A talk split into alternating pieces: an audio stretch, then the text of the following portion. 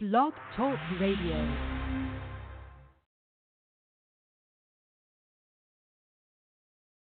The following is a post time with Mike and Mike production.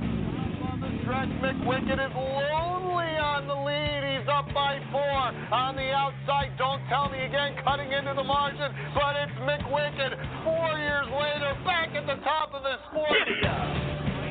But it's Homicide Hunter who sweeps past to the outside. Homicide Hunter trotting into the finish. It's Homicide Hunter who will hit the line 148 and 4, the fastest trotter ever. Dewey did done good down the boulevard of broken dreams. Walker Meister coming at him. Walker Meister on the outside getting the best of him. Walker Meister in front. Giddy up. Three wide, all bets off. They're at the top of the stretch. Rocket Ron turns first in the Battle of Lake Erie. On the outside, Biv a Legend. Rocket Ron, bit of a legend on the outside. Bit of a legend. This year's battle champion, 23 and 1. Homeward bound in Gold Cup and Soccer. 59. Somewhere Penty. Rocking in heaven. Rose Run there. Here is the French connection. The Alerts have won it. Behind, Twinkle takes aim in the passing lane. Now Caviar Alley in full gear outside. Shartin starting to feel it. Caviar Alley all out. Shartin digging deep. Shartin's gonna dig in here and get the win here. Shartin up on the front end. Said none shall pass for Tim Tetrick. Giddy up. You're tuned in to the official podcast of the sport of harness racing post time with Mike and Mike with co-hosts Mike Carter Foiled again. Holds on to win. Foiled again. Tough as nails. and Mike Bozich. The Iron Horse has cemented his legacy. Giddy up.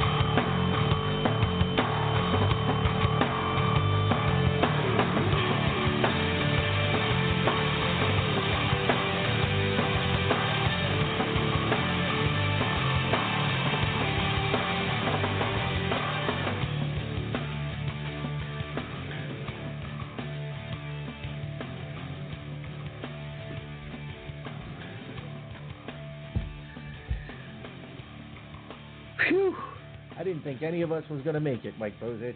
You've got Post Time with Mike and Mike, presented by the United States Trotting Association and Bet America Mike Carter, alongside of Mike Bozich. And I'll tell you, you, you know, some of you don't know the behind the scenes workings of, you know, the Blog Talk Studio or whatever. And we always use Chrome. We use Google Chrome. It's what Mike is technologically savvy with. I can't believe I just referred to you as that. And it didn't work. Hey, Can you even hear me? yes, I can hear you. Yes, I can oh, hear that's, you. You're- you sound, that's, sound that's, that's and clear. fantastic. Oh, You that sound is loud just and great. clear. But let, let, me, let me tell let me let me just give a glimpse of the struggle for everybody who's listening, okay? And uh, Mike, I well, wish you listen, could have ex- on my ex- side. listen, ex- well, listen. Explain it and take a while because I'm still downloading Rich Mattei's interview. We had to tape Rich Matei today because he wasn't sure if his cell phone would reach in the museum. I guess they're going to the museum today in Oh, Churchill. all right. At, or in So- Louisville at Churchill, yeah.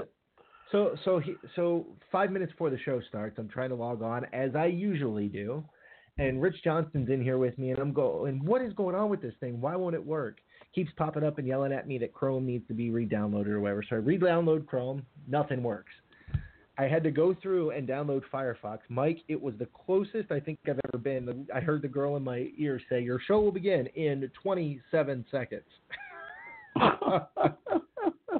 Good grief.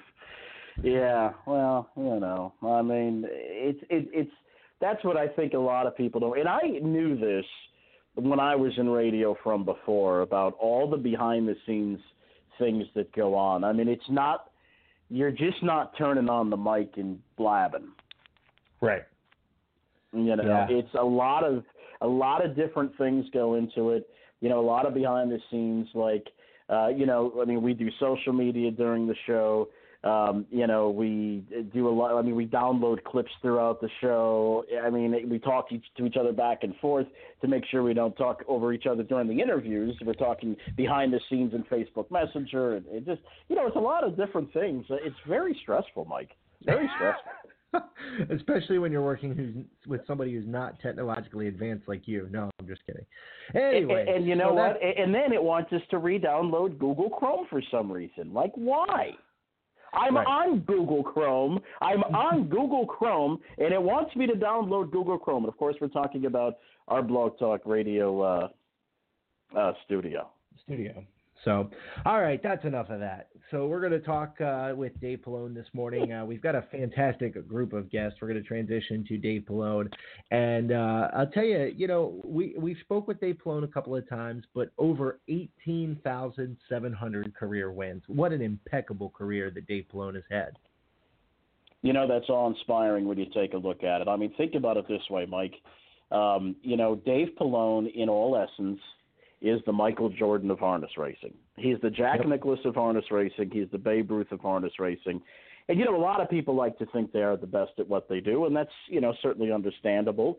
And everybody wants to be the best at what they do in their profession. But you know what? Dave Palone has got the numbers to back it up. I mean, to be in the winner's circle over 18,000 times, to be the winningest driver in the world is just an unbelievable accomplishment, Mike. It, it really is.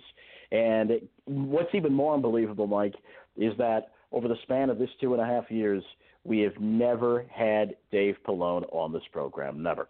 What? Come on! We've never, we've Never? never had him on the program. Never. Wow, that's Never. incredible. hmm Yeah. Absolutely incredible. Yeah, so Dave right, Palone's going to be on the program. Plus, and plus, we're going to talk to Ashley Eisenbeil, Mike, and uh, this is an, an interview that I'm looking forward to. She is the uh, director of marketing for the Pennsylvania Horse Racing Association, which is relatively new here in the state of Pennsylvania. So we're going to uh, talk to her. Plus, we're going to talk to Garnet Barnsdale, our good friend, and uh, Garnet Mike is going to have a chance to see the movie screening from Somebeachsomewhere. And Mike, if you remember on this program about a year ago, and, and please forgive me because I can't quite remember the name of the young lady that we had on the program that was talking about this Somebeachsomewhere movie. Do you remember her name? I do not, not off the top of my head. Anyway. I, I don't either. No. But anyway, remember she was so excited. We were talking to her about it, and you know, uh, it, we kind of kind of forgot about it. I mean, over the, the last few months, but it is finally here, and Garnet Barnsdale is actually going to have a chance to see the screening at the uh, the Mohawk Inn and Conference Center in Milton, Ontario, and he's going to talk to us about that. Plus, we got Richard Mattei on tape. He's uh, going to break down the Kentucky Derby for us. Mike, it is Derby week now. It is Derby week. Oh yeah, it's Derby week. We always talk about the uh, Derby and a couple of the contenders uh, that are out there. A couple of uh, big notices. Uh, we might have a second scratch of the Kentucky Derby after the favorite was scratched uh, due to a um, enlarged epiglottis, or excuse me, I think that's I said that right. Um, and uh, so we might have another scratch. Uh, there is a horse uh, by the name of Haikal who has a foot abscess that may uh, cause him not to run in the 145th run for the Roses. So we'll kind of break down that race a little bit. We are a harness show, but Mike, we always talk about these things. Uh, we kind of go through the uh, Triple Crown races uh, as we go on, and I'm going to try to get our man Kurt Becker to come on the program in a couple of weeks. And Kurt works for Horse Racing Radio Network. He's the announcer at Keeneland. He is also uh, the NASCAR uh, commentator for MRN Radio, and he has a ton of harness racing background, Mike. And so we'll try to get Kurt Becker on in a couple of weeks to kind of dissect the Preakness with us. But it is Derby week, and uh, listen, I'm looking forward to it. All right, listen, we better get uh, rolling because Dave Palone's got a qualifier at 11. So let's get to a very quick timeout. We'll have Dave Palone on. You got Post Time with Mike and Mike presented by Bet America, the USTA. At Bet America, we don't do promotions only for new players. As a regular player at BetAmerica.com, you can take advantage of several promotions each week. Go to BetAmerica.com slash extra and visit our promotions calendar and find out how you can get double wager reward points on our featured tracks. It's just another reason why it's time to play the Bet America way. Join us for the Diamond Creek Farm Open House coming up on Saturday, June 1st, starting at 11 a.m. Family friendly activities include raffles, hay rides, free food, and beverages. Kids, you'll have a chance to meet a foal, a mare, and a stallion. Plus, the day will include demonstrations such as a stallion collection and pregnancy checks. Plus, you can meet the fine folks from the Harness Horse Youth Foundation and Pacing for the Cure. The Diamond Creek Farm Open House, located in Wellsville, Pennsylvania. For more information, visit us online at diamondcreekfarm.com. Like us on Facebook and Instagram, and follow us on Twitter. The Diamond Creek Farm Open House, Saturday, June 1st at 11 a.m. Be there.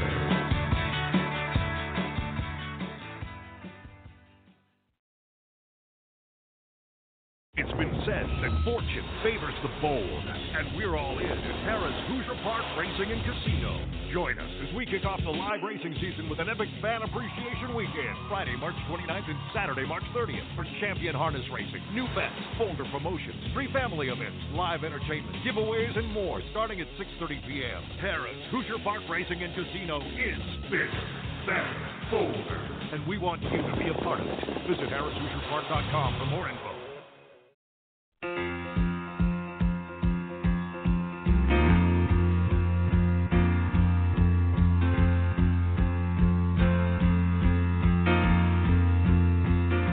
dark we're back on this edition of Post Time with Mike and Mike, presented by the United States Trotting Association. Mike Carter alongside of Mike Bozich. And Mike, I tell you, the next first guest that we're going to have on the air this morning, eight over 18,000 wins, as you alluded to. He's the Michael Jordan of harness racing. Dave Palone joined the program now. And Dave, we understand you got a qualifier, some qualifiers this morning, but uh, listen, you continue to reign supreme over the sport of harness racing. How in the world do you do it? You know, I I just love it. It's it's a perfect day here in Western Pennsylvania for spin a couple in the qualifiers and then off to the golf course. Well, listen, who's got it better than you, my friend? What, a, a day in the golf course after qualifiers. Now, I got to ask you. We all know about your harness racing accomplishments, but what kind of golfer are you? I'm terrible. I I never get any better. I've uh, I somehow got down to a four or five handicap a few years ago, but it, it's a struggle. The older you get, the tougher that game is. All right. Well, let's listen. Let's talk a little bit about your career. Eighteen thousand plus wins. I mean, obviously, that's you know. I mean, when you sit down and think about it, it's still. Uh, it just it's a jaw dropping number. The fact that you could be in the winner's circle over eighteen thousand times.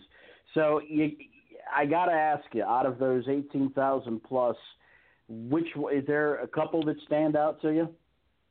Yeah, I, I mean, obviously winning the jug is always big, and to to win it for a local guy and a good friend of mine, Kelly O'Donnell, that was a big day for us over there. And uh, a dear friend of mine, Ed Mollinex, who recently passed, uh, owned the horse, so it was just a, a dream day. And my first adios here was pretty special uh, with my parents and family here.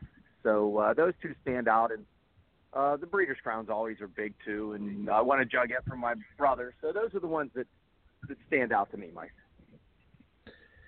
Now, Dave, obviously, you know, you, you, it's a grind each and every week. Uh, the Meadows doesn't really take a whole lot of days off. How do you keep your body going and keep yourself healthy through all those times? You know, that's a good question. Everything hurts a little more every year. But, uh, you know, once you get into bike and you're out there rolling, uh, the winters are a little tougher, but I really enjoy this time of year with the young horses coming around and stuff. And re- really, it's just fun still winning races. Uh, I don't know what I'd do to kill a day besides – you know, go out and play bad golf or, or get on my wife's nerves. So it's, it's it's still fun for me. So visiting with driver Dave Palone. Now, Dave, obviously uh, you were at the Meadows and you were driving there pre-slots, and of course, you know, you post slots as well. Uh, so you had a chance to kind of see it from both ends. I mean, when you were racing for, you know, not so great purses, now you're racing for a lot better purses. Have you seen any difference uh, as far as uh, competition on the racetrack or anything uh, pre-slots versus post-slots? Well, no question. You know, the the horses were good back then, and you'd stumble onto a good colt. But uh, now I think the uh, premier stallions are all in Pennsylvania here. You know, the captains and the Lewis and and the, some beaches still. You know, so I I think that the really the road to the to the Breeders' Crown, if you want to say, goes through Pennsylvania. It, it seems you know Ohio everywhere's getting better, but um, there's an awful lot of good culture Saturday starting off their three-year-old season, and um, you know that's that's the time of year that everybody looks forward to. Now, Dave, I can't believe we've been on the air this long. We've never had you on. How in the world did you wind up driving horses for a living?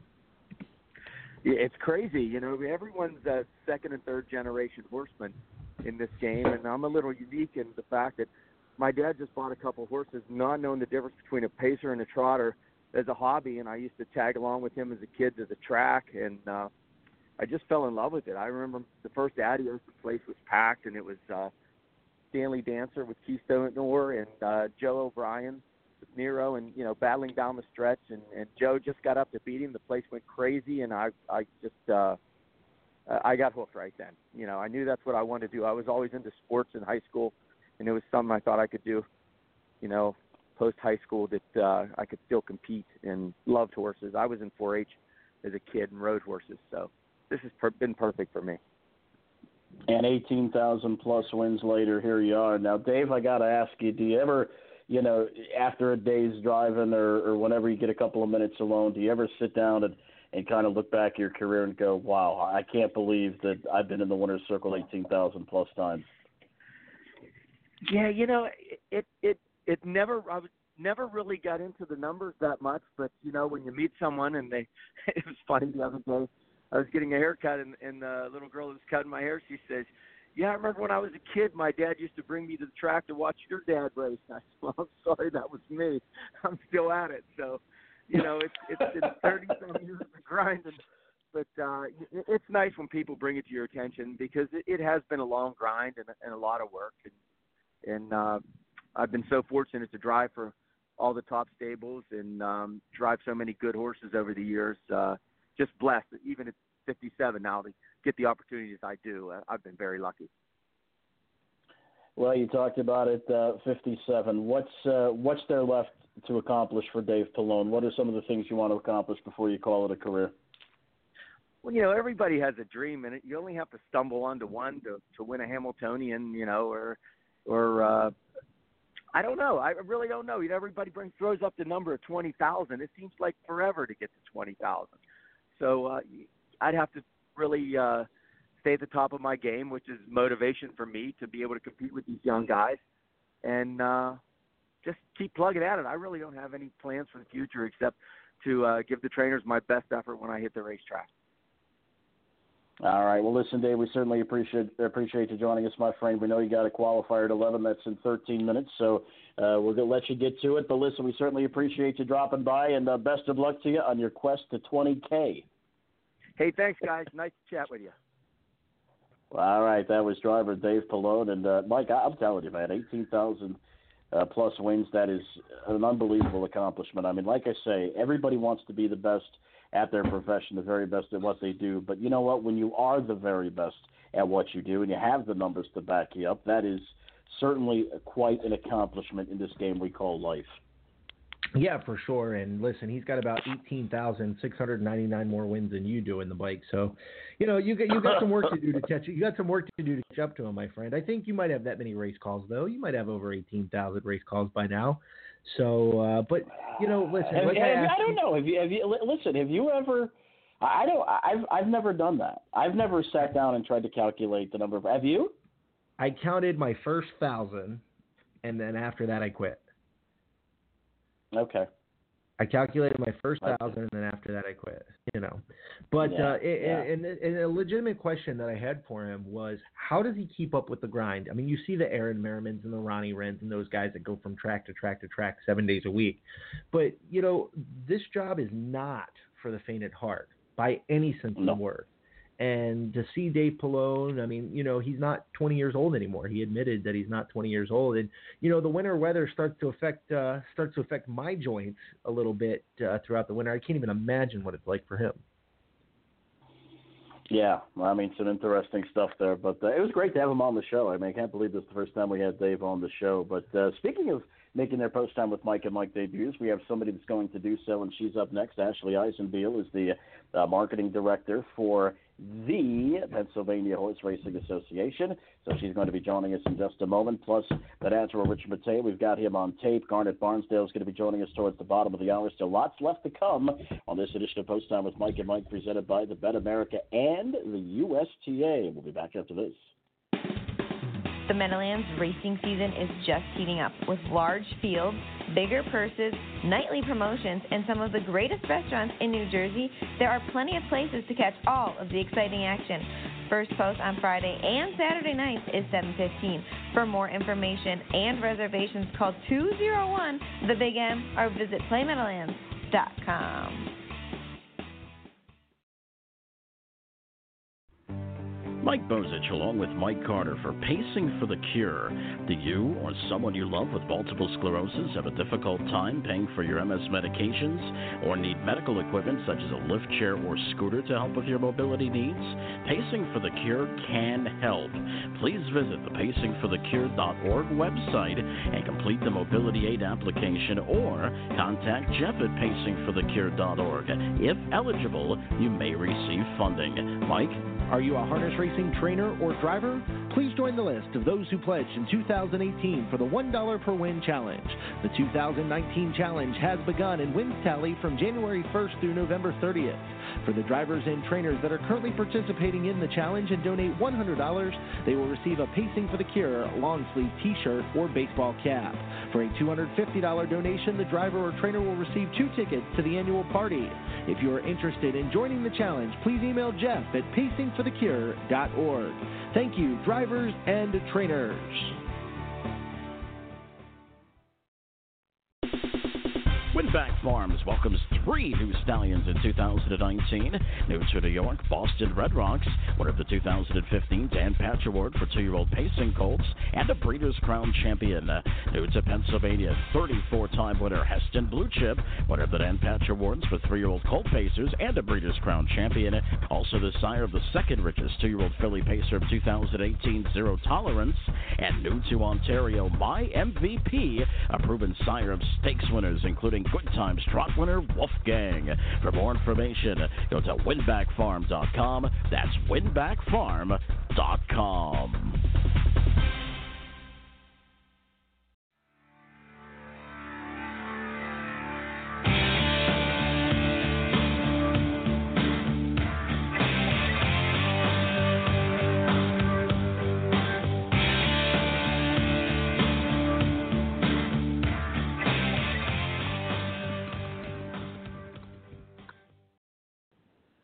We're back on Post Time with Mike and Mike, presented by Bet America and the USTA. Mike Bozich, along with Mike Carter, Ashley Eisenbeil, the marketing director for the Pennsylvania Horse Racing Association, will be joining us here in just a couple of seconds. Plus, the natural Rich Mattei, the brand new well, race announcer at Tioga, and plus he's going to be doing something else at Tioga. We're going to talk to him a little bit about that. Plus, he is live, or he's not going to be live, but he is on site actually at the Churchill Downs. He's going to be attending the Kentucky Derby, so we'll talk to him a little bit about that. Plus, Garnet Barnsdale will be joining us towards the bottom of the hour. He is going to be attending the movie screening for Beach Summer that will take place on Saturday, May 4th at the Mohawk Inn and Conference Center in Milton, Ontario. But before we get into Ashley, uh, Mike, and I, you know, I mean to do this pretty much every show, but I want to do this uh, right now. Before I forget, because I, I, I keep putting it off, but I want to thank all of our sponsors, Mike. That oh yeah, uh, sure. you know that that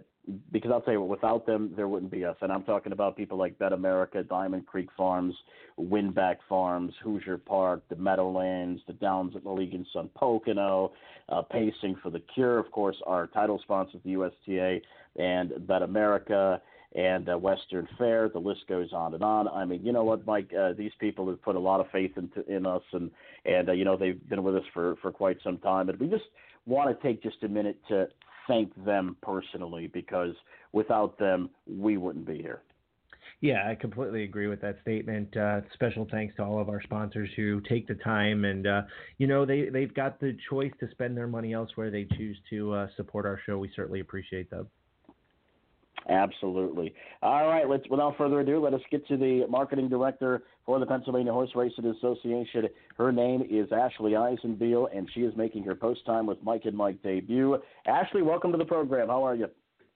Hi, good. Thank you so much for having me. All right. Well, listen, we certainly appreciate you joining us, and I get, I get this question a lot because you know, listen, I'm the track announcer at Harrah's Philadelphia. Actually, I'm sitting in the booth right now. The sun is getting ready to come out, but I get this question quite a bit about what actually is the Pennsylvania Horse Racing Association. We're going to get into that in just a moment, but I want to give you the opportunity to kind of introduce yourself. So tell us a little bit about Ashley Eisenbeil, how you got started in uh, the sport of uh, horse racing, and a little bit of your background, if you would. Absolutely. So I am. I come from a different background. A lot of people in the horse racing industry really grew up in it, and I'm kind of someone who's out of the norm. I didn't grow up in horse racing. I fell in love in horse racing um, when I got the opportunity to work at the Preakness um, about I say nine years ago. I worked there for almost seven years, um, and I just absolutely fell in love with horse racing. Um, I enjoyed my time there. I, I really got into like the betting part of it and handicapping and understanding um, everything that went into the sport.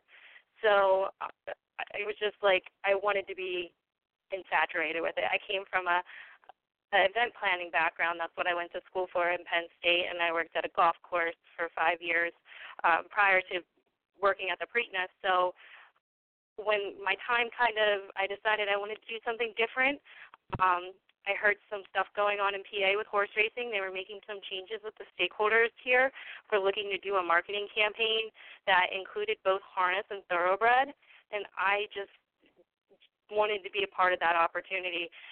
No one really is doing a, you know a marketing campaign that incorporates both breeds, and I think that's where the future is taking us. Um, our industry is kind of struggling, so to to band together both harness and thoroughbred was such a unique, you know, opportunity that I was like, I'm in. I want to go to PA. I want to work for PA. Now, Ashley, what exactly is the Pennsylvania Racing Association, and how did it all kind of get going and kind of roll? So, the Pennsylvania Horse Racing Association is made up of um, six stakeholders. We have our two um, harness uh, horseman groups, and then our two thoroughbred horsemen groups, and then also um, the Standardbred Breeders Association and the Thoroughbred Breeders Association. So we're representing um, all of our main stakeholders, and what we're our, our goal and our mission is is really to promote and educate people about um, our industry. We want to start to draw, you know, new audiences um, and, educate people about our sport. It, it's a hard sport to understand, as everybody knows. We, we got a lot of, you know, in-depth things with the wagering, and, and even sometimes when I talk to my husband about uh, horse racing, he thinks I'm speaking a different language. So that's a lot of my passion. Is you know, we built a website that is going to be really user friendly to new people coming in and wanting to understand and be a part of our sport um, without asking those questions to maybe a more experienced um, better or someone who's at the track often. They don't want to ask those uncomfortable questions, um, like, um, "What does this mean? What do you mean the horse scratched?" Um, that people don't quite understand. So I, we really put a lot. I put a lot of work into the website and, and really trying to make it user friendly to newcomers to the industry.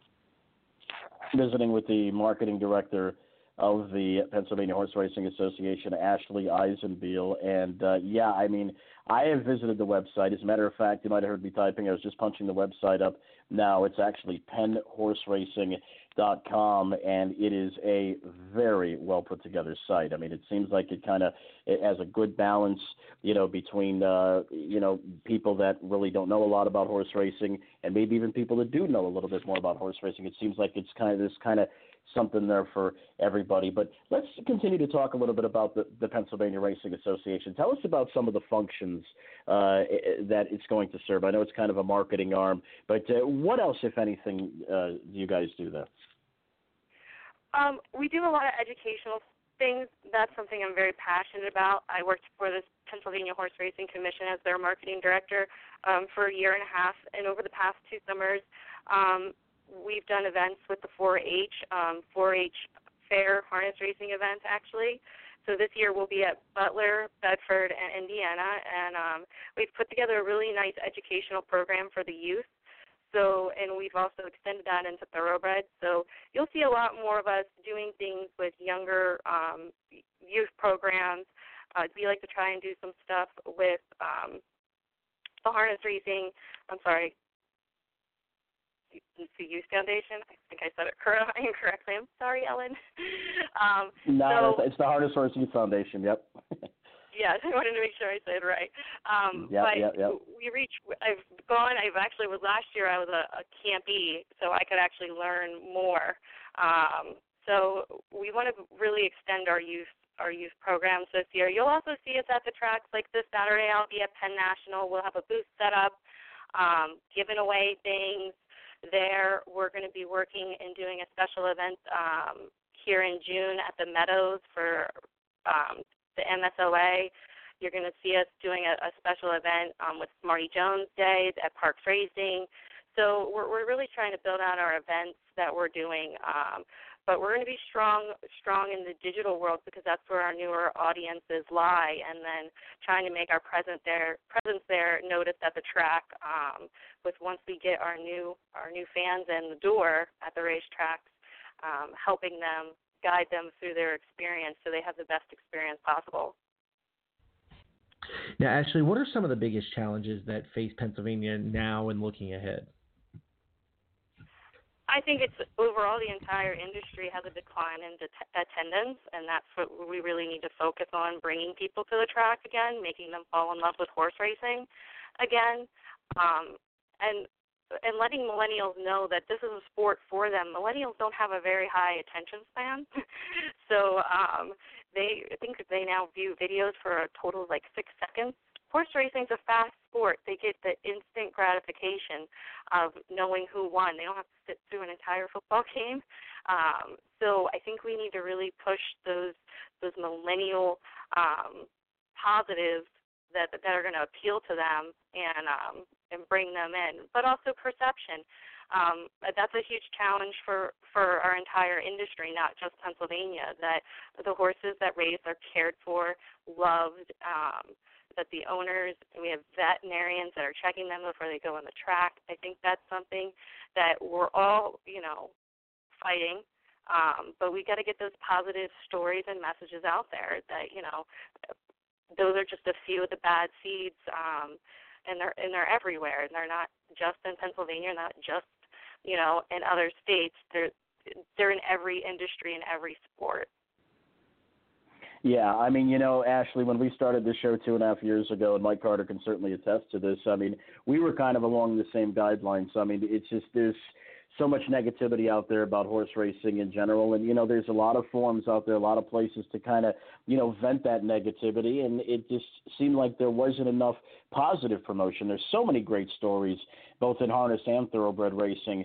Uh, you know, so I mean, we kind of look at it like every horse that hits the racetrack has a story to tell. And you know, we we when we started the show two and a half years ago, we wanted to kind of promote positive positively promote the sport. You know, and uh, I, I think there's definitely a, an opportunity to do that. Ashley, let's uh, speaking of uh, positivity. Listen, it's it's Derby week. I mean, does it get any better than that? I mean, you know, Churchill Downs, uh, you can watch or wager all the action at all the Pennsylvania racetracks, including right here at Harrah's, Philadelphia. And I know that all the Pennsylvania racetracks and racetracks across the country all have kind of like their Derby celebrations. Tell us about what's going to be going on at a few of the racetracks in Pennsylvania for Derby Day. We have so much going on this week. I've been running nonstop. So at Poconos, you have the double header. Um, so they have horse racing starting at 11 o'clock. They have brunch, they have dinner. They also have their amazing hat contest with Jen Starr. Um, then you can go to the Harrah's. Harrah's is going to have some great live music. They have barbecue on the apron. They're going to have the most epic party. Um, also have a hot contest as well. Um, then you have Parx Racing. It's going to have free family fun right there in Philadelphia um, all day and live racing as well. So you can't get better than that. Penn National, I'll be there, so come see me. I'm going to be giving away derby hats and, you know, giving away free PHRA stuff. They're going to have a couple different contests going on, jumbotrons on the on the apron. Meadows has their their con- um, live music happening, also live racing, mint juleps, um, and they're also going to have their their big hat contest. And um, Presque Isle is going to have their drive-through wagering available, and they're also going to be hosting a big derby party um, and, and a watch show. So we got a lot going on here in PA for the derby, and, and I'm super excited. I wish I could be at all the places at once.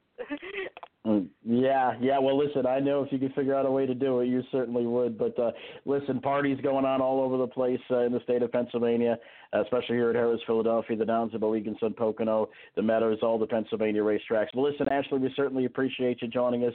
Best of luck to you in your new job. Best of luck to you in the uh, Pennsylvania Horse Racing Association. Listen, I think it's a fantastic thing to try to get all the tracks on the same page, to try to market horse racing in general. And uh, listen, Ashley, we certainly look forward here on the show to uh, working with you uh, to promote the business even further. All right. Thank you so much. I really appreciate you guys having me today. All right. That was Ashley Eisenbeil. And, uh, I'm telling you, I think, Mike, that we're going to, you know, and as a matter of fact, we see something similar happening. Uh, or, or what is happening here in Pennsylvania with you know the Pennsylvania Horse Racing Association and kind of a, a you know a, a team effort to market with, amongst all the racetracks.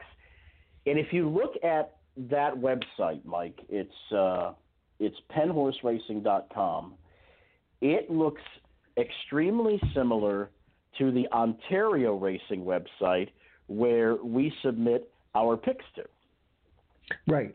And, it provides one central location for mm-hmm. each of the racetracks and for bettors to go or whoever wants to inquire about information about you know Pennsylvania racing at all, it's all in one place. They don't have to go to 50 million places, which is you know it's an advanced idea which helps them out.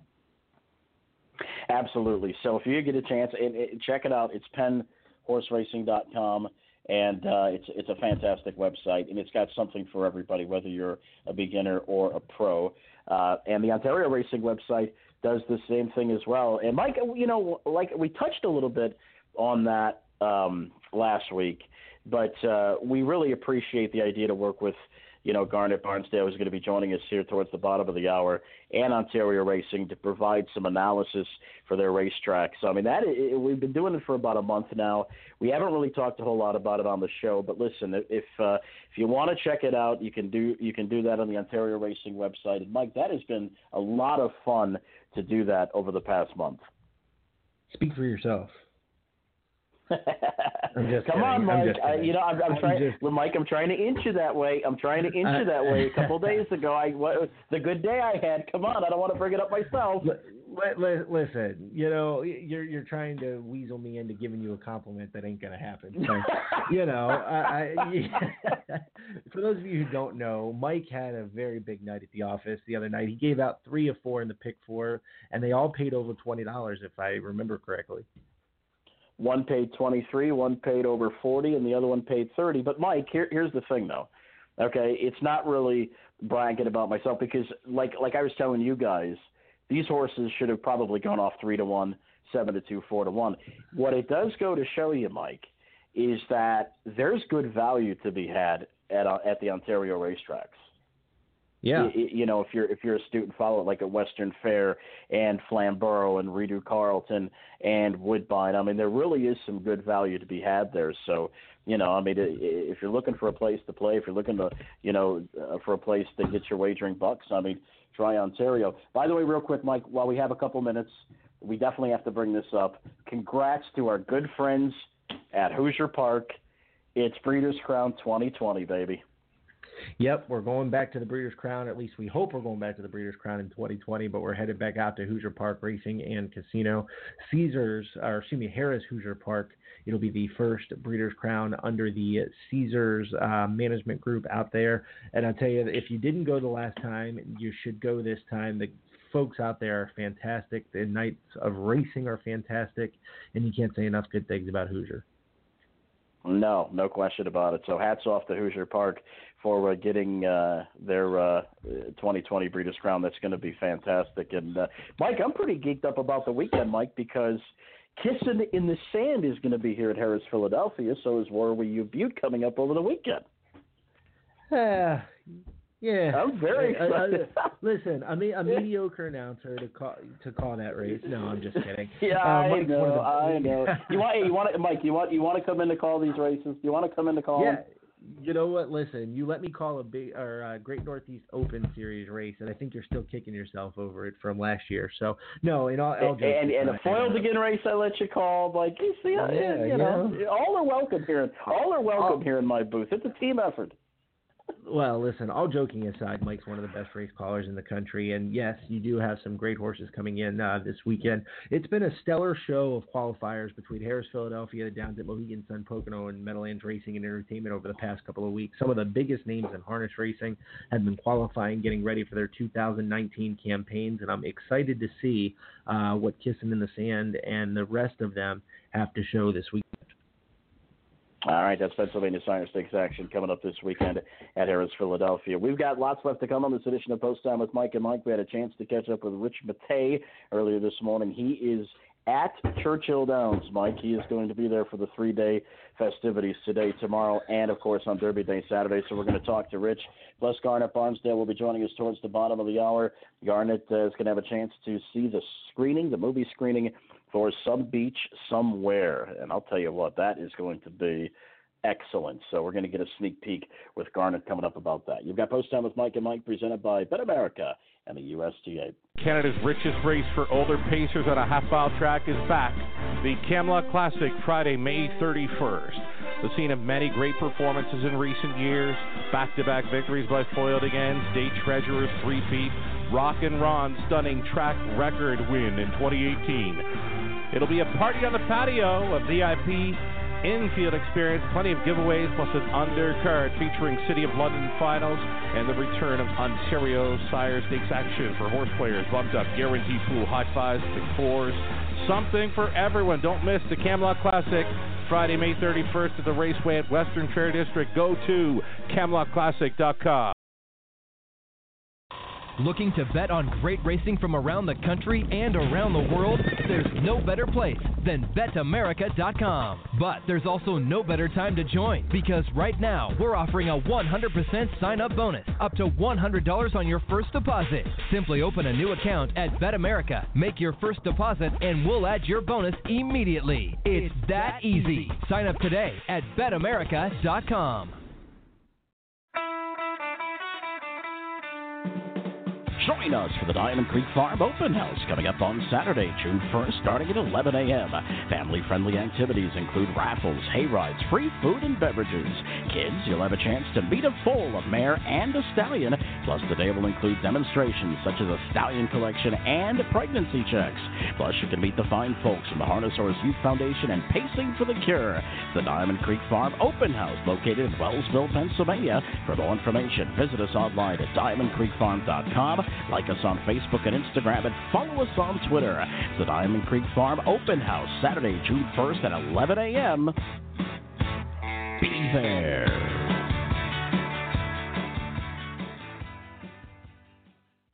Are you interested in learning more about owning standardbred racehorses?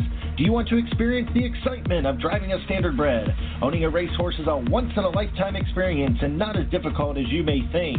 The United States Trotting Association wants to help make your ownership dreams a reality.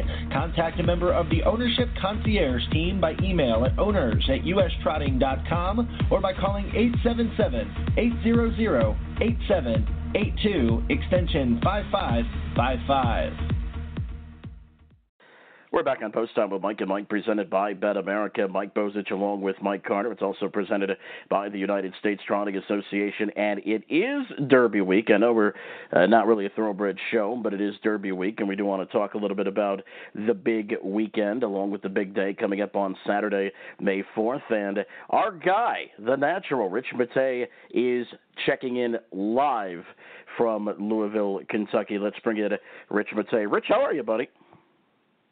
Doing good. How are you guys? Doing fantastic. Listen, before we get into the Kentucky Derby talk, I know that uh, it's bright and early in the morning. We're taping this because you've got a very busy day uh, coming up today.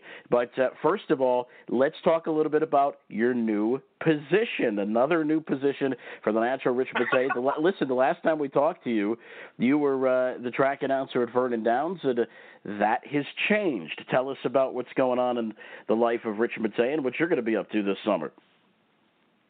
I'll still be announcing. It's just a different racetrack, and that's going to be at Tioga Downs. I'll also be racing secretary there. It's a huge opportunity.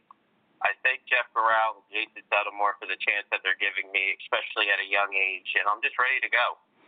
All right, well, that sounds fantastic, and you'll be starting your duties. Well, you probably have already kind of started your duties at uh, Tioga Downs. Uh, nice little racetrack. We haven't had a chance to make it up there, but uh, maybe now that we have an in, Rich, we could uh, we could uh, make our way up to Tioga Downs. Great stakes racing uh, throughout the summertime, so make sure you check it out. Well, congratulations on that, Rich.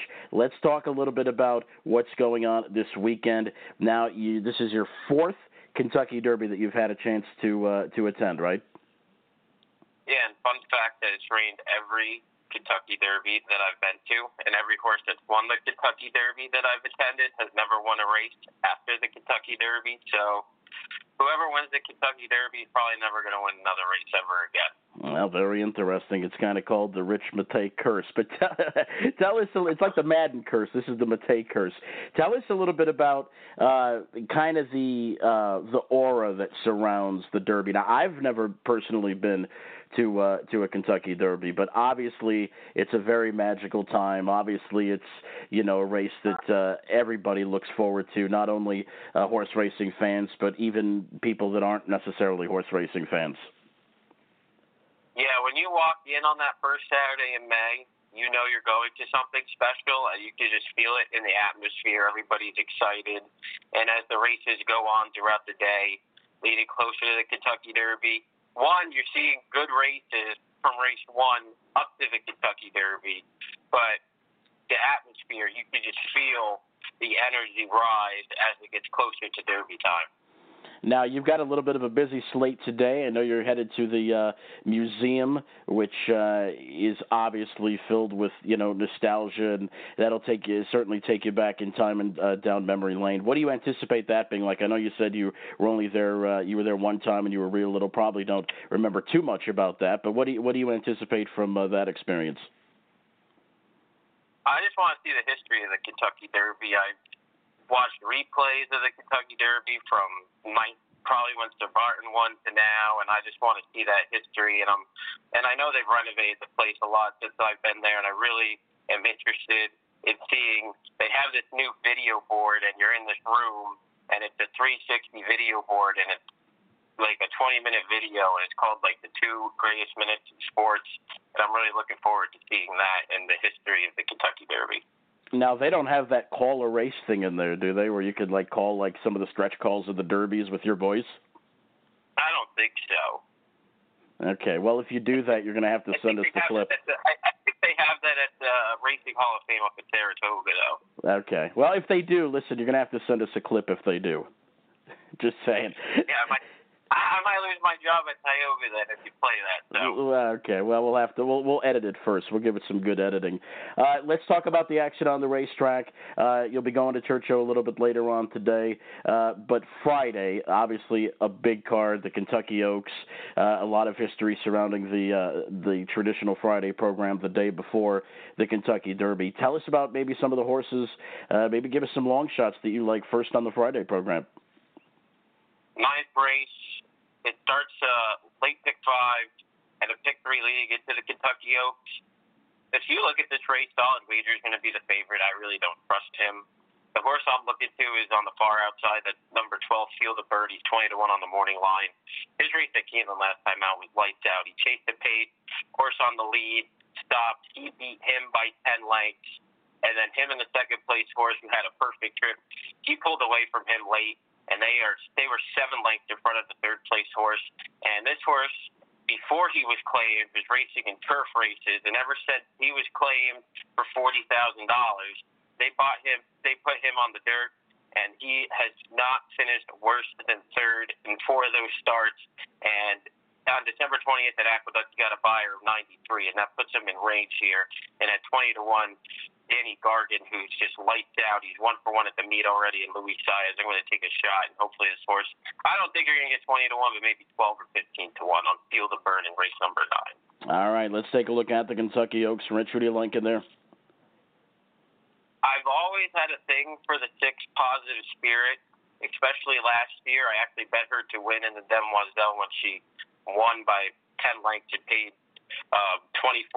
But her last two races this year as a three year old have not been good. She just totally stopped in the Rachel Alexandra. That was her first start back. Rodolphe Brisset said he didn't have her cranked up. And then last time in the Gazelle, she made an easy lead. And Always Shopping, who's not even that good of a horse, came and beat her. I'm still going to use her. I she's probably not going to win the race. I've had a thing for her, and the horse, the other horse I liked is only also eligible. Is that's the 15 Dunbar Road, who finished second in her second lifetime start in the Gulfstream Park Oaks to champion anyone. I doubt she's going to get in with the if there's no scratches. But the horse I'm actually looking for right now, and I've been looking at the Clocker report. She's been training lights out. That's the three Lady Apple. This horse is a three-year-old. Is three for three, and I know she had a perfect trip up the fence last time out with a strong pace, set by motion emotion. He's going to be in this race as well. And I'm going to use her too because I actually think she ran the best race in the fantasy last time out. But Lady Apple has just progressed every start as a three year old. And at 20 to 1 on the morning line, she has post three. I think she's going to get a similar trip that she did in the fantasy last time out. And I'm going to take a shot because Bellafina is just going to be over bet. And if you look at her on speed figures, she actually does not have the best Beyer speed figure last time out and she's just been beating absolutely nothing out in California. So at a horse who's going to be eight to five, nine to five, I want to bet against. All right, Rich, let's fast forward to Saturday. The Kentucky Derby uh, obviously is the big race that everybody's looking forward to, and of course, we're going to talk about that in just a few minutes. But it's a tremendous undercard, and Rich, one thing I know about you as a handicapper and other good handicappers as well is they feast on the Kentucky Derby undercard. Tell us about some of the horses you like leading up to the big race on Saturday. I'm going to look at the fourth race because we see Hidden Scrolls coming back in this race, and he's racing in an allowance race, so you think, oh, he's been racing against great stakes winners that he that everybody knew who Hidden Scroll was after his uh, romp in his first start as uh, lifetime. Um, but I'm going to go against him as a short price. There's a lot of horses in this race that could beat Hidden Scroll, and I'm going to I'm going to use three of them in the pick five. I'm not even going to use Hidden Scroll. The four High Crime, I actually think is the best horse in the race, and he lost last time to a Todd Pletcher horse who's undefeated in Intrepid Heart. He just lost by half a length, and he's been training good. He's cutting back from the mile in the 16th to seven furlongs. You want to use him. You want to use a price. That's the five Baracco. This horse last time out closed at Keeneland, and we were talking about how Keeneland was a speed favorite track all meet long. The first and second place finishers just went right around the racetrack. This horse was in eighth. He closed up well. I think he's going to get paid that to run again, and you get the extra half a furlong. I like him at 20 to 1. And the horse, the nine, Fortin Hill, he raced once as a two year old. And if you watch his race, you'll be very impressed. He broke out of the gate, and he was two lengths in front of the head, uh, in front of the field within about three jumps. And then instead of being a crazy two year old and going on with it, Irad Ortiz actually got him to settle down. A horse came up on his inside he let him take the lead, and then at the top of the stretch, he just overtook him and opened up by five. And he got a Beyer speed figure of 91. And to get a Beyer speed figure of 91 as a two-year-old, first time out of the box, you're probably going to be a stakes winner in the future. So I'm just trying to beat Hidden Scroll in the fourth race. And then to the race before the Kentucky Derby. That is race number 11. That's the Old Forester Turf Classic. And our old buddy Bricks and Mortar is back. Me and you have talked about Bricks and Mortar for quite some time. We talked about him before the Pegasus World Turf Cup, where I told you he's going to win the race, and he's the best turf horse in the country. And we ended up cashing in there. Last time out, though, he only won by a nose at 30 cents to the dollar at the fairgrounds, but that was a slow pace he had to chase. But he did get the job done. He's definitely the horse to beat. He's five to two on the morning line. You're not going to get five to two. He's probably going to be six to five or seven to five. But if you're playing that these multi-race wagers, pick four, pick five, pick six, like I'm going to, he's definitely a horse to key, and he's probably the most likely winner on the whole entire weekend. All right, let's fast forward to the Derby, and first of all, let's talk about who's not going to be there. Obviously, big news out of Louisville: the favorite Omaha Beach being scratched, or the likely favorite, I should say, Omaha Beach being scratched. That certainly throws a monkey wrench, I know, into a lot of people's Derby. You know what? It helps one of my picks, and that's the one War of Will, because you knew Omaha Beach was going to be a pace factor. It helps the one War of Will because you know he's got a gun out of there. He has speed anyway and it's going to help maximum security because maximum security might be able to go instead of going 45, 46, 47, which is a 10 length difference. So it probably does help the seven and the one more than it does anybody else, and it might even help Tacitus, who even though he's closed in the Tampa Bay Derby, and it says he was seven lengths off in the Wood Memorial they were going pretty fast at Aqueduct for those fractions and pretty fast for the mile and an eighth at Aqueduct. He could even be closer than he has been in his last two starts. So the defect of Omaha Beach definitely hurts. I feel bad for the connections. It's absolutely terrible. Fox Hill Farms, Richard Porter, he's been here before. He had Eight Belles in this race, and it's just gotta. I I don't want to know the feeling that they're feeling right now. It must be just heartbreaking.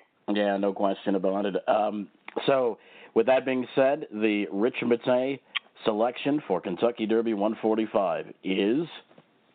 I'm going to give you four horses. So I'm going to give you my superfecta in order. The 14, win, win, win, will be my top pick. I'm going to bet him to win. Uh, this horse broke the track record in his first start as a three-year-old at Tampa Bay Downs in the Pasco Stakes, going seven eighths of a mile in 120 and four seconds. He won that race by seven lengths. He got a Beyer of 99, which puts him right in the mix. And then in the Tampa Bay Derby, it looks like they just got away from him around the far turn, but he closed up nicely. That was his first start around two turns, so I could give that race a pass. And the Bluegrass, right after the Bluegrass, I said that I wanted win, win, win out of that race. This horse was making a move around the far turn. Number one, he was sitting in 13th on a day at Keeneland where you wanted to be up close on the lead, and he was sitting 13th by the time they hit the first turn. And around the far turn, Irad tried to swing him out, and he got caught behind behind tired horses, and he had to slam on the brakes pretty severely. Usually in dirt races, when you see that, they'll usually just stop. But instead of him just stopping, he just went around those horses, and he closed up sharply and I know he lost by three and a half lengths to Vekoma, but if he doesn't get stopped, he might not have won the race, but it would have been a lot closer. He may have, he might have lost by about a quarter of a length or maybe a half a length, or he could have won the race. But I really like win, win, win. I think he's going to get a decent pace to run at if maximum security war of will and somebody else wants to go out there on the lead. Uh, the horse I'm going to use second is the one War of Will. I've always liked this horse. His race at Churchill Downs to break his maiden was very impressive. So I know he likes the racetrack. He crushed horses in the Lecomte. They knew he was going to fire that day because he went off at eight to five off a maiden win. And then in the Risen Star, I was a little concerned because he had post 13. He was kind of ranked going into the first turn.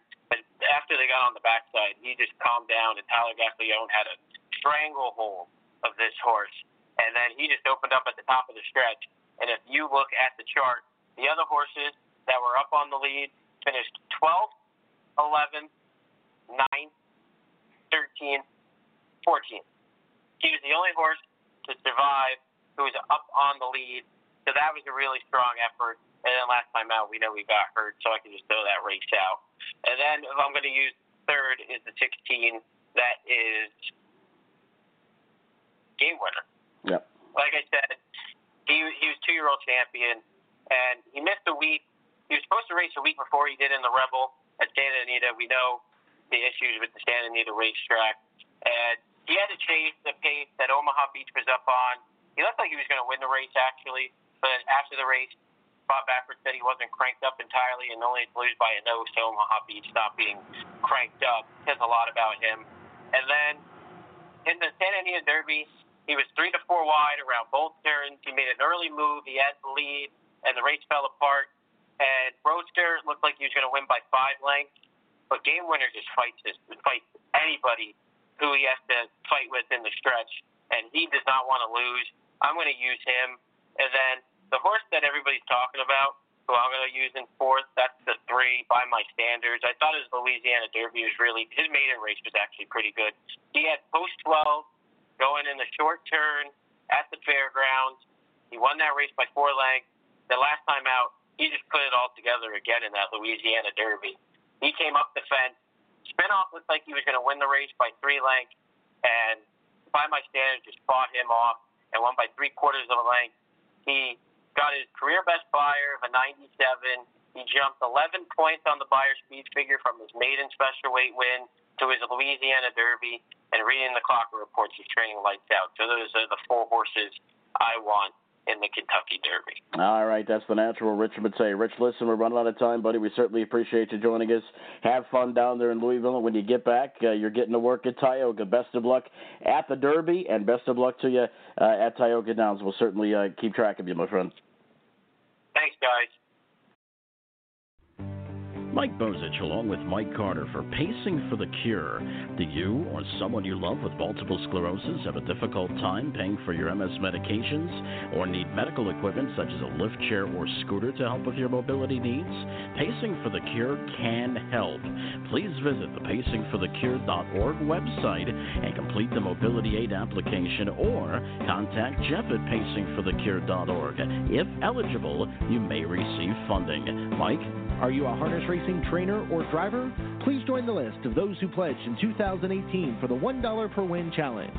The 2019 challenge has begun and wins tally from January 1st through November 30th. For the drivers and trainers that are currently participating in the challenge and donate $100, they will receive a Pacing for the Cure long sleeve t shirt or baseball cap. For a $250 donation, the driver or trainer will receive two tickets to the annual party. If you are interested in joining the challenge, please email Jeff at pacingforthecure.org. Thank you, drivers and trainers. Are you interested in learning more about owning standardbred racehorses? Do you want to experience the excitement of driving a standardbred? Owning a racehorse is a once in a lifetime experience and not as difficult as you may think. The United States Trotting Association wants to help make your ownership dreams a reality. Contact a member of the Ownership Concierge team by email at owners at ustrotting.com or by calling 877 800 8782 extension 5555. Winbak Farms welcomes three new stallions in 2019. New to New York, Boston Red Rocks, winner of the 2015 Dan Patch Award for two-year-old pacing colts, and a Breeders' Crown champion. New to Pennsylvania, 34-time winner Heston Blue Chip, winner of the Dan Patch Awards for three-year-old colt pacers, and a Breeders' Crown champion. Also the sire of the second richest two-year-old filly pacer of 2018, Zero Tolerance, and new to Ontario, My MVP, a proven sire of stakes winners, including Good Times Trot winner Wolfgang. For more information, go to winbakfarm.com. That's winbakfarm.com. Canada's richest race for older pacers on a half mile track is back. The Camluck Classic, Friday, May 31st. The scene of many great performances in recent years. Back to back victories by Foiled Again, State Treasurers, three feet, Rockin Ron, stunning track record win in 2018. It'll be a party on the patio, a VIP infield experience, plenty of giveaways, plus an undercard featuring City of London finals and the return of Ontario Sire Stakes action for horse players. Bumped up, guarantee pool, high fives, big fours, something for everyone. Don't miss the Camluck Classic. Friday, May 31st at the Raceway at Western Fair District. Go to CamluckClassic.com. Some Beach Somewhere on the outside now has driven up to take the lead, and Some Beach Somewhere in his career debut is going to win it. Join USHWA Canada and the Ontario Harness Horse Association for a special debut presentation on the big screen of the 2019 Eastlink Community TV documentary Some Beach Somewhere Horse of a Lifetime. It's Saturday, May 4th at the Mohawk Inn and Convention Centre in Milton, Ontario. Doors open at 3 p.m. The film starts at 4. Admission is $10 for adults, free for accompanied children. Expect some special guests and all proceeds from this showing will go to equine research at the Ontario Veterinary College. Join us for a special Somebeachsomewhere Horse of a Lifetime experience May 4th. That's a new track record for a two-year-old pacing colt here at Grand River. 154 and 2. Some beach somewhere. A strong debut. For further information, follow USHWA Canada on Twitter. We're back on this edition of Post Time with Mike and Mike, presented by the United States Trotting Association and BetAmerica. Mike Carter, alongside of Mike Bozich, joined now by the uh, president of USHWA Canada, Garnet Barnsdale. And Garnet, let's talk a little bit about the Some Beach Somewhere movie screening that's coming up on Saturday, May 4th. First of all, it's Derby Day, so there'll be no degenerizing for you, that's for sure. But uh, let's talk a little bit about the movie screening and uh, what you're looking forward to. Listen, uh, first of all, I made sure that there's a, a strong Wi-Fi connection at uh, at the Mohawk Inn. Not that anybody's gonna be betting or anything like that on Derby Day, but uh, yeah. Uh, listen, we're really excited about this. There's a lot of people working behind the scenes to make this happen. I think, you know, you just heard Melissa Keith um, give a little bit of a blurb there in the advertisement, and uh, really Melissa's done a tremendous job. She's kind of been the driving force behind this. And uh, you know, the Eastlink Community TV documentary, "Somebeachsomewhere: Horse of a Lifetime," is is making its big screen debut. And I'm pretty sure that I confirmed last night that the special guest that we're going to have for a question and answer session is uh, Beach's driver, regular driver Paul MacDonell. So um, you know, hopefully uh, everybody can come out and you know, I just uh, you know, just want to say thanks to Melissa and, and all the people that work behind the scenes. Hall of Famer Bill Galvin writing the press releases, uh, doing an excellent job as always. There's a reason why Bill's in our Hall of Fame. Uh, Kelly Spencer and Ryan Clements, um, and all the you know the Canadian Neuchwans who've been working uh, very hard to make this happen. We're really excited about it. Garnet Mike Bozich here. You know, we've revisited the story of Somebeachsomewhere uh, a lot of times. I mean, and, and what a great story it was. I mean, from trainer Brent MacGrath to the, you know, the the Schooner stables of Nova Scotia. Uh, you know, just I mean, a great, great story, and uh, certainly a horse that we lost much too soon. Uh, passed away just when he uh, turned 13 years old. But you know, the great thing about this horse, Garnet, was uh, Garnet was not only obviously was he just a fantastic racehorse, but I mean, as a sire, I mean, just all the great horses, all his great sons and daughters that continue to do very well today. I mean the fact that we lost this horse at 13, Garnet, we we just imagine how many great racehorses we lost because of his untimely passing. Yeah, you know, it's a little bit heartbreaking. Uh, it's a little bit bittersweet, but uh, hopefully uh, this documentary will do his legacy justice. And uh, I think it's kind of cool that uh, all the uh, admission fees that we're going to collect is going to be donated towards equine uh, research at the Ontario Veterinary College located in, in Guelph. Um, you know, uh, towards uh, their cancer research and. Uh, it's just um, you know it's not something you typically hear uh, with racehorses. So it was a little bit surprising uh, to hear. You know, I, at least I haven't heard that many horses uh, you know inflicted with cancer. So uh, it was certainly a heartbreaking uh, announcement when everybody heard that. But you know what? We're looking forward to Saturday and uh, hopefully uh, promoting his legacy even further. And like you say. Um, there's still a lot of great racehorses out there by the beach, and you know some grandsons now and daughters that are excelling on the track, and it just furthers his great legacy. Now the real question is, when is the movie going to be out for everybody to see? Is it going to be like a theater type of thing, or is this something that's going to kind of be on like a TV, you know, TV kind of thing up in Canada? What what's the deal with the actual when it comes? out? I'm not really sure about that, Mike. Um, I, I know that uh, this is kind of like the first uh, screening, like on a big screen. I think they have a pretty good uh, facility there for showing something like this. But I don't really know, you know, when it'll be shared, like maybe to YouTube or something like that. I really have no idea. That's going to be up to uh, Eastlink Community TV, I would think, who probably hold the rights. Visiting with Garnet Barnsdale. Garnet, let's uh, let's just talk briefly about the career of Some Beach Somewhere. Uh, was pretty much unbeaten with the exception of that one start, and I always say that that loss to Art Official was probably out of the 21 starts and the 20 wins that he has, I thought that in defeat, that was probably amongst his best efforts of his career. Yeah, I you know I put that one right up there with the race at, at Yonkers, and I can't believe uh, uh, uh, you know a leg of the Triple Crown is escaping me for name right now. But uh, that he was he was first up in a torrential downpour with you know really strong winds that night, and to me that one um, the cane pace I guess I guess it was that one uh, was just unbelievable too. Um, I think those two, and and like you say, I mean uh, you know he's. Uh, all out basically from the start to the three quarters in 119 and just got nipped in, in the Meadowlands pace. That was a phenomenal race, one of the greatest races of all time, without a doubt. No question about it. So uh, the great uh, the great Somebeachsomewhere. It's you know I'll tell you out of any harness horse you know, in the world to have a movie about. I think this is uh, absolutely perfect. Uh, any idea, like any kind of sneak peek of, of what kind of this movie will entail? I mean, I mean, or the length of it, how long it's going to be, or anything like that? I believe it runs for an hour, so we're going to start it at four, and it should be over by five, and then uh, Paul MacDonell will have uh, some question and answers, and then I guess we'll all pile over to Mohawk to watch the Derby. Fantastic, sounds good. Well, Garnet, listen, we uh, just got a, a nice long diatribe of uh, from Rich Mattei about who he likes in the Derby, and uh, he's going with win, win, win. Have you made your Derby selection yet? I like Game Winner and Tacitus. I think I'll, I'm going to uh, concentrate on those two and, and try and work some exotic tickets off them. But one thing I want to mention before I leave, Mike, you're doing such a phenomenal job on our Ontario Racing project. The other night, having three winners that paid twenty three, forty two, and uh, thirty one dollars. So if people aren't following your your selections, I'm not so sure about mine or, or Carter's, but if they're not following yours, they should be. Well, listen, we were talking, and, and Mike and I were talking.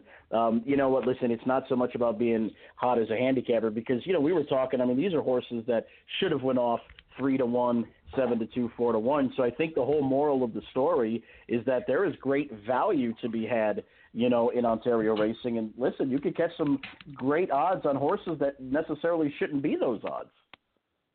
For sure, I think sometimes uh, the public latches onto a horse and and and makes it uh you know over bets it or or sometimes you get a plunger uh, right near uh, post time that'll put a big bet down to drop the horse down that maybe doesn't deserve it. So yeah, it's something definitely to keep an eye on. And uh, it was great that you uh, you know it was great uh, for for Ontario racing that you came up with those uh, selections. And it's not it's not often you see a guy uh, in the first four races come up with winners that total almost a hundred dollars.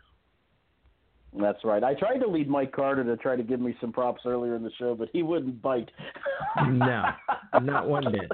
he, he would not bite. He wasn't taking it at all. But listen, well, if anybody wants to check it out, it, we were talking about that earlier in the show, Garnet, about how much fun we were having doing this for Ontario Racing, and it, you know, it's good to see Ontario Racing really banding together, trying to promote their products, trying to promote, you know, not only the big track at Mohawk, but trying to promote racetracks like Western Fair and Flamborough, and uh, you know, Rideau Carleton in in tracks like that. I mean, it's good to see them take a united effort. And if anybody hasn't gone and checked out that Ontario Racing website, Garnet, it is really a very, very good website. Lots of good stuff there. Yeah, it is, and uh, it's easy to navigate. And um, anybody that wants to check out, like we're we're putting selections up every day for virtually every harness track that's racing in Ontario. Uh, we tweet them from our own uh, my my uh, Twitter account at Go Cash King, and yeah, I'm sure you people know who yours guys are. We put them on Facebook, so it's right there for everybody. Hopefully, we're giving out some value, uh, valuable information and a few winners. All right, and of course, along with that, Garnet also does uh, nightly picks for uh, Mohawk through uh, the Daily Racing Form. And once again, you can follow him on Twitter at Go Cash King, and of course, you can follow the DRF at DRF Artist. Garnet, listen, we certainly appreciate you joining us, buddy. Best of luck this weekend, and uh, I know you're very anxious to see that screening of uh, the Great Horse Somebeachsomewhere, and uh, you certainly have to keep us up to date on how it was. Yeah, I can't wait. I'll let you guys know, and thanks for having me on the show as always. And Mr. Carter, I'll see you at the Camluck Classic. All right, it sounds like a plan, buddy. We'll see you there in a couple weeks. All right. All right, that was Garnet Barnsdale, the president of uh, the uh, of USHWA, and uh, I'll tell you what, Mike. Um, you know, Somebeachsomewhere. A great story. We lost them much too soon. And like I said, and I cannot remember the young lady's name. I I, I feel so bad. I mean, I, I should have gone back in the archives and looked. But we had her on, and it was probably about a year ago, talking about this project coming together Yep. and being put together, and it is finally here. yeah, it's finally here for everybody to see. It'll be interesting to see how it kind of rolls out, and I'd be interested to actually watch it and uh, learn about the life and career of Somebeachsomewhere. All right, Mike. We got one final uh, timeout to, to tank, and then we'll wrap this thing up when we come back. But Mike, and I know this show's kind of running along, but I, I this is a question that I asked Rich, or I was going to ask Rich. I don't think I did, but I, I'll ask you, being an announcer. Okay, we always talk about, we always think about being the one up there to call the Kentucky Derby, like Travis Stone's doing it for On Track. Of course, Larry Collmus does it for NBC. What, what would you think? How how would you approach calling a race like that with 19 horses and the world watching? Just make sure you get through every horse before the half mile pole. I think that was the biggest uh, the biggest uh, word of advice that was given from Tom Durkin. But you know, just just be slow, clear, and concise. That's really all you can do. Yeah, and and we know uh, from the flashcards and stuff that uh, Travis and Larry have posted. I mean, they they obviously do their homework. You know, they obviously. But but here's the thing, though, Mike. It's like you've got great races before the Derby, then of course you got the Oaks card. So you know, it's not like you could you know undermine those races from a race Right. calling point of view. You know, I mean, you still have those to do, but uh, you know, I mean, I, I don't know. I mean, obviously, I would be very nervous. That's all I could say. Oh, you'd have, for- you'd be nervous too. Without a shadow of a doubt. I mean, you know, listen, you know, you're you're going to be nervous in those situations, but I, but I, I, but I really think the key to that is just being slow and trying to train your brain. Okay, go from one horse to the next, and don't try to get cute. Don't try to be pretty about it. Just try to go one horse to the next and take it from there. Absolutely. All right, one final time out to take. We'll wrap this thing up when we come back. You've got Post Time with Mike and Mike presented by BetAmerica and the USTA. It's been said that fortune favors the bold, and we're all in at Harrah's Hoosier Park Racing and Casino. Join us as we kick off the live racing season with an epic fan appreciation weekend, Friday, March 29th and Saturday, March 30th, for champion harness racing, new bets, folder promotions, free family events, live entertainment, giveaways, and more, starting at 6:30 p.m. Harrah's Hoosier Park Racing and Casino is bigger, better, bolder, and we want you to be a part of it. Visit harrahshoosierpark.com for more info. We're back on this edition of Post Time with Mike and Mike, presented by the United States Trotting Association and uh, BetAmerica. Thanks so much to all of our guests for taking time out. Enjoy the Kentucky Derby coming up this weekend. See everybody back here next week at 10:30. Good night.